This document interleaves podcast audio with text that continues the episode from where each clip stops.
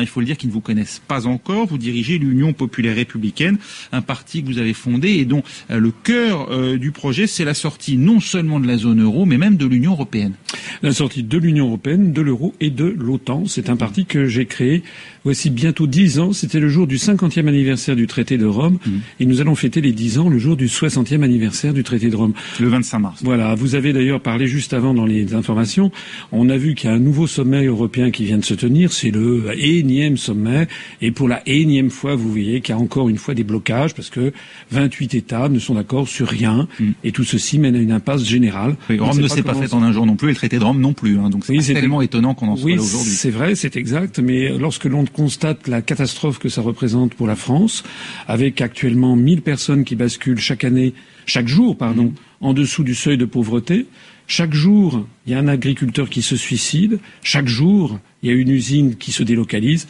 Il est grand temps, je pense, de réfléchir et de mettre tout ça à plat, comme l'ont fait d'ailleurs les Britanniques très vous nous, vous nous promettez donc un, Brexit à la française Un Frexit, oui, mmh. mais de façon sereine. Mmh. Vous savez, il y a un article, l'article 50 du traité de l'Union européenne, qui permet de sortir de l'Union européenne.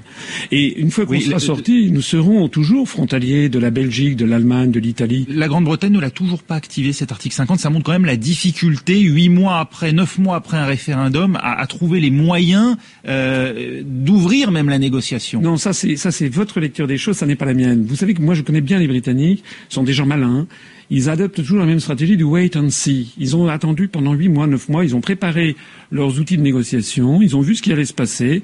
On avait indiqué que ça allait être la catastrophe, que les investisseurs internationaux allaient s'enfuir, que la livre sterling s'effondrerait, etc.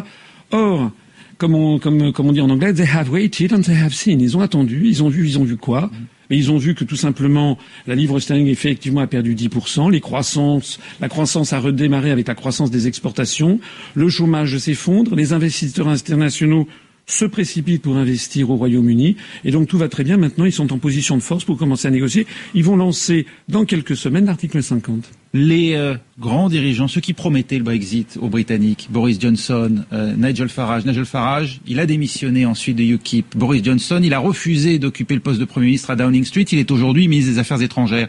Qu'allez-vous faire, vous, au lendemain d'un Frexit? Démissionner? Ah non, pourquoi je démissionnerais Moi, je vais mener à bien le programme pour lequel j'aurais été élu. Mmh. Je vais faire sortir la France de l'Union européenne et de l'euro, calmement, sereinement.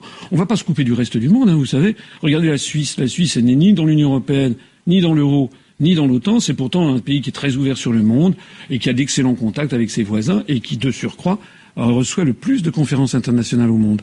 Pour vous, en envisageant simplement la sortie de la zone euro et encore par référendum et au terme d'une négociation, Marine Le Pen ne va donc pas assez loin? Madame Le Pen, elle propose de renégocier les traités européens. Elle dit exactement en fait la même chose que ce que disait justement Cameron au Royaume-Uni, qui proposait de renégocier puis d'avoir un référendum. Madame Le Pen propose la même chose que Cameron. Elle propose d'ailleurs la même chose en définitive que M. Dupont-Aignan ou que M. Mélenchon. Mhm. Ah, M. Mélenchon n'est pas encore candidat, il va peut-être l'être.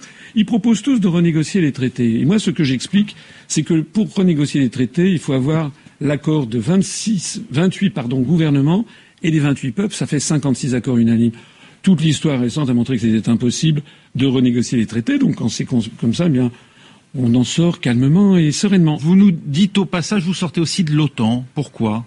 Parce que l'OTAN n'a plus sa raison d'être dans la mesure où le pacte de Varsovie s'est effondré. C'est pas moi qui le dis, c'est Charles de Gaulle qui le disait, qui disait à Alain Perfit, lorsque l'OTAN se sera, lorsque le pacte de Varsovie et le communiste seront effondrés, l'OTAN n'aura plus sa raison d'être.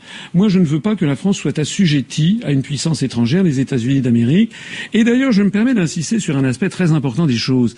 C'est que nous, sommes, nous ne sommes pas là pour les élections législatives, nous sommes pour présidentielle. Et le président de la République en France, son pouvoir est fixé par l'article 5 de la Constitution. Le président de la République est le garant de l'indépendance nationale. Alors moi, j'aimerais savoir comment les autres candidats interprètent ceci.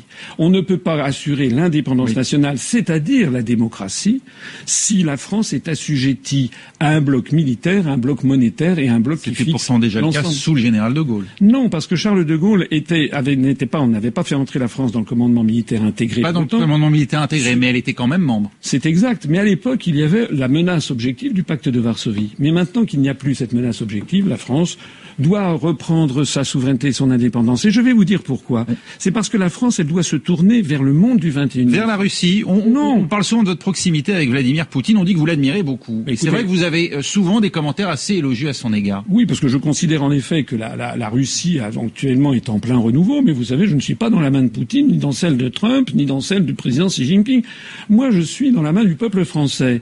Moi, je veux que les Français reprennent leur démocratie, reprennent leur indépendance nationale, et pour se rouvrir sur le monde, en particulier vers l'ensemble des pays de la francophonie dont nous sommes en train de nous détacher. Moi, je veux que la France se renoue avec l'ensemble des pays de la francophonie au Liban, en Syrie, au Maghreb, en Afrique, les liens traditionnels qu'elle avait auparavant et qui sont en train de se distendre puisque nous avons fait le choix de nous placer sous l'empire américain. On vous taxe souvent d'anti-américanisme. Vous Écoutez, quoi? Nous avons plus de 50 de nos adhérents qui sont des adhérents qui vivent aux États-Unis depuis des années. Et moi, je vous ferai remarquer que nous avons aux États-Unis même des gens comme Noam Chomsky, William, William Cohen, eux-mêmes très critiques hein, des, sont beaucoup plus critiques que moi contre leurs propres dirigeants. Mmh. Euh, vous prétendez, comme Emmanuel Macron, dépasser les clivages gauche-droite. Euh, pourtant, vous, à la différence d'Emmanuel Macron, vous n'êtes pas nouveau en politique. Vous avez fait l'essentiel de votre carrière dans des cabinets ministériels, très souvent à droite d'ailleurs. Vous avez été membre du RPR, de l'UMP et du RPF de Charles Pasqua. Aujourd'hui, Qu'est-ce que vous apportez de plus finalement? En quoi votre candidature est gage de renouveau à côté de celle d'autres qui plaident aussi pour une rupture avec l'Europe comme Nicolas Dupont-Aignan? Alors d'abord, je n'ai pas été membre du RPR. Deuxièmement, effectivement, j'ai fait des cabinets ministériels de droite, entre mmh. guillemets. Mais moi, j'ai créé un mouvement politique, c'était il y a 15 ans ou il y a 20 ans. On peut évoluer au cours d'une carrière. C'était il y a 15 ans ou il y a 20 ans. Maintenant, j'ai créé un parti politique qui rassemble effectivement le plus grand nombre possible de Français de droite, du centre, de gauche, sur un programme qui s'inspire de celui du Conseil national de la résistance de 1944, évidemment remis au goût du jour, mais, notamment. mais Emmanuel Macron dit la même chose et beaucoup finalement s'y reconnaissent. Non, non, mais attendez, vous savez ce que dit Monsieur Macron? Monsieur Macron va voir des socialistes et il dit j'ai toujours été socialiste. Le lendemain, il va voir Monsieur Philippe de Villiers et il dit je n'ai jamais été socialiste. Monsieur Macron. Vous vous dites moi j'ai toujours été de droite, j'ai été, j'ai été, euh, j'ai été candidat sur les listes Tibéri à Paris. Pas du tout. Moi je suis, j'ai présenté, ça c'était il y a 15 ans, Monsieur. J'ai présenté un programme qui est le même que je dis à tout tout le monde depuis dix ans. Alors que M. Macron, on ne sait plus, comme l'a dit M. Hamon justement, M. Macron, ça va de Robert jusqu'à Alain Madelin. Il y a un problème. Ça veut dire qu'il y a quelqu'un qui va se faire avoir dans l'histoire. Moi, j'aimerais bien avoir un débat avec M. Macron et j'aimerais présenter à M. Macron, et d'ailleurs aux téléspectateurs, le rapport des grandes orientations politiques et économiques fixées par la Commission européenne qui nous dit ce que doit être la politique économique et sociale de la France en 2017 et puis on débattra de ça. Mais pourtant, vous dites vous-même, beaucoup de mes électeurs viennent de la gauche. Oui. Donc, donc on peut faire l'union finalement. Oui, mais on ne le fait pas sur l'ambiguïté. Moi, je ne dis pas aux électeurs de gauche, je suis de gauche, et je ne dis pas aux électeurs de droite, je suis de droite. Hmm. Je dis à tous mes électeurs, nous avons un programme, nous devons nous rassembler pour, à titre provisoire, pour récupérer notre souveraineté, notre indépendance nationale, comme nous a fait obligation l'article 5 de la Constitution. Ce que je disais à l'instant, il n'y a aucune ambiguïté, il n'y a aucune contradiction. Et on peut peut-être reprocher ce que j'ai dit il y a 15 ans, et ce que j'ai dit depuis 10 ans, je dis toujours la même chose tout le monde, à tout le monde. Et vous n'avez pas l'impression que votre candidature crée de la dispersion finalement et affaiblit le camp souverainiste qui pourra être porté par, par Nicolas Dupont-Aignan, qui est assez proche de vos idées, qui est aussi un ancien proche de Charles Pasqua. Mais je ne suis pas souverainiste. Monsieur Dupont-Aignan, Monsieur Dupont-Aignan propose une renégociation des traités. Par ailleurs, Monsieur Dupont-Aignan sur les questions sociétales à des positions qui il a tout à fait le droit de les avoir, mais qui sont des, des positions qui sont très connotées d'un point de vue sur, sur l'échiquier politique, qui sont très connotées à droite. Ça n'est pas du tout mon cas. Monsieur Dupont-Aignan s'est fait le chantre du grand remplacement. Ça n'est pas du tout mon cas. Nous, sur des questions de société, comme par exemple le port du voile ou l'affaire du Burkini de l'été dernier, vous, vous avez été choqué par les arrêtés, par exemple L'affaire du Burkini, j'ai considéré, je ne me suis pas exprimé pendant un mois parce que j'ai considéré que c'était un sujet de diversion et que le rôle d'un chef d'État, c'est de rassembler les Français au-delà de leurs convictions ethniques, de, de, leurs origines ethniques, de leurs convictions religieuses et de leurs convictions politiques. Regardez Henri IV qui avait rassemblé les Français après les guerres de religion. Moi, je veux que les Français se rassemblent sur le même projet qui est tout simplement la défense de la France. Vous revendiquez cinquième partie de France avec 16 000 adhérents 17 000 adhérents bientôt. 17 000 aujourd'hui. Vous allez les chercher assez euh, loin. Vos, vos, vidéos, elles sont mises en ligne, par exemple, sur le site d'Alain Soral, Égalité et Réconciliation. Vous ah, avez des liens avec euh, je euh, ce mouvement Non, je n'ai aucun lien avec Soral, mais notre, nos, nos, vidéos sont reprises par de très nombreux internautes, et ça, je n'y peux rien. Mais Monsieur Soral, puisque vous en parlez, passe son temps à me taper dessus, à appeler à voter pour Madame Le Pen.